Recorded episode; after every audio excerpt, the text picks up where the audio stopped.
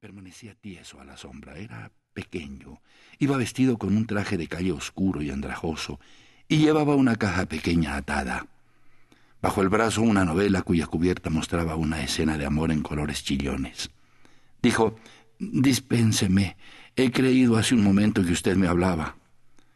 Tenía los ojos saltones, daba una impresión de regocijo inestable, como si tal vez viniese de celebrar un cumpleaños solo. Mr. Trench se aclaró la garganta y escupió. ¿Qué ha sido lo que he dicho?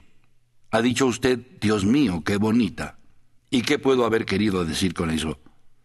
Levantó la vista al cielo implacable. Allí estaba un sopilote como vigilando. ¿Qué? Ah, la chica, supongo. No se ve a menudo una monada así por estos alrededores. Nada más que una o, dos al año dignas de verse. Es muy joven. No tengo intención alguna, repuso Mr. Strange, aburrido. Un hombre puede mirar. He vivido solo durante quince años. ¿Aquí? Quedaron callados y el tiempo corrió. La sombra de la aduana avanzó unas pulgadas hacia el río.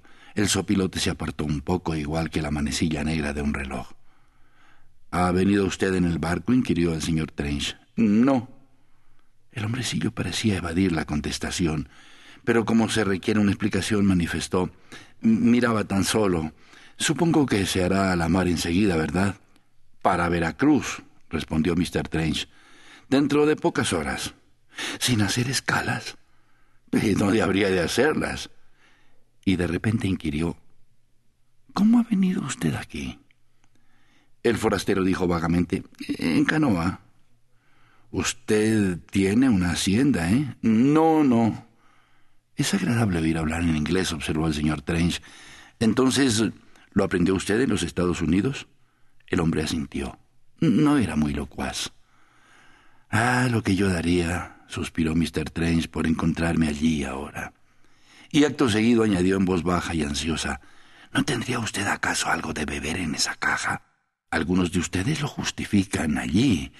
He conocido a uno o dos, un poco por motivos medicinales. Tan solo llevo medicinas. ¿Es usted médico? Los ojos inyectados de sangre miraron a hurtadillas y de soslayo a Mr. Trench. Quizá me llamaría usted curandero. Remedios patentados. Vivir y dejar que vivan, opinó Mr. Trench. ¿Se embarca usted, señor? No, he bajado aquí para... para... bueno, de todos modos no importa. Se puso la mano sobre el estómago y agregó.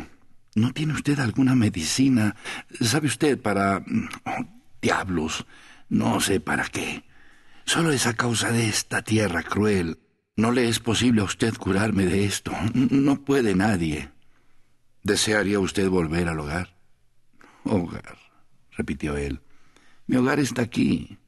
¿No vio usted a cuánto está el peso en la Ciudad de México? A cuatro el dólar. Cuatro.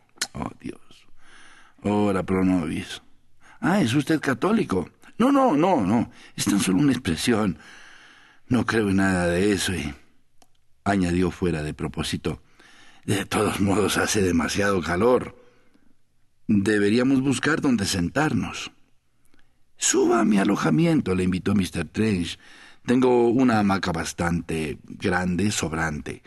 El barco tardará una hora en salir si es que desea usted vigilar su salida. El forastero explicó. Lo aguardaba para ver a alguien, a un tal López de nombre. Oh, lo fusilaron hace unas semanas, observó Trench. Muerto. ¿No sabe usted que aquí eso es corriente? E, ¿Era amigo suyo? No, no, protestó el hombre con presteza. Tan solo amigo de un amigo. Bien, esto es lo que ocurre, comentó Mr. Trench. Aclaró de nuevo su garganta y escupió a la dura luz solar.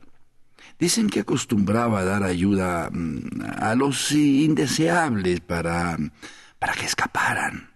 Ahora su chica vive con el jefe de policía. ¿Su chica? ¿Quiere usted decir su hija? No, no era casado. Quiero decir la joven con quien vivía. Mr. Trench se sorprendió un momento al ver cierta expresión en la cara del forastero y siguió diciendo, Ya sabe usted lo que ocurre. Miró hacia él.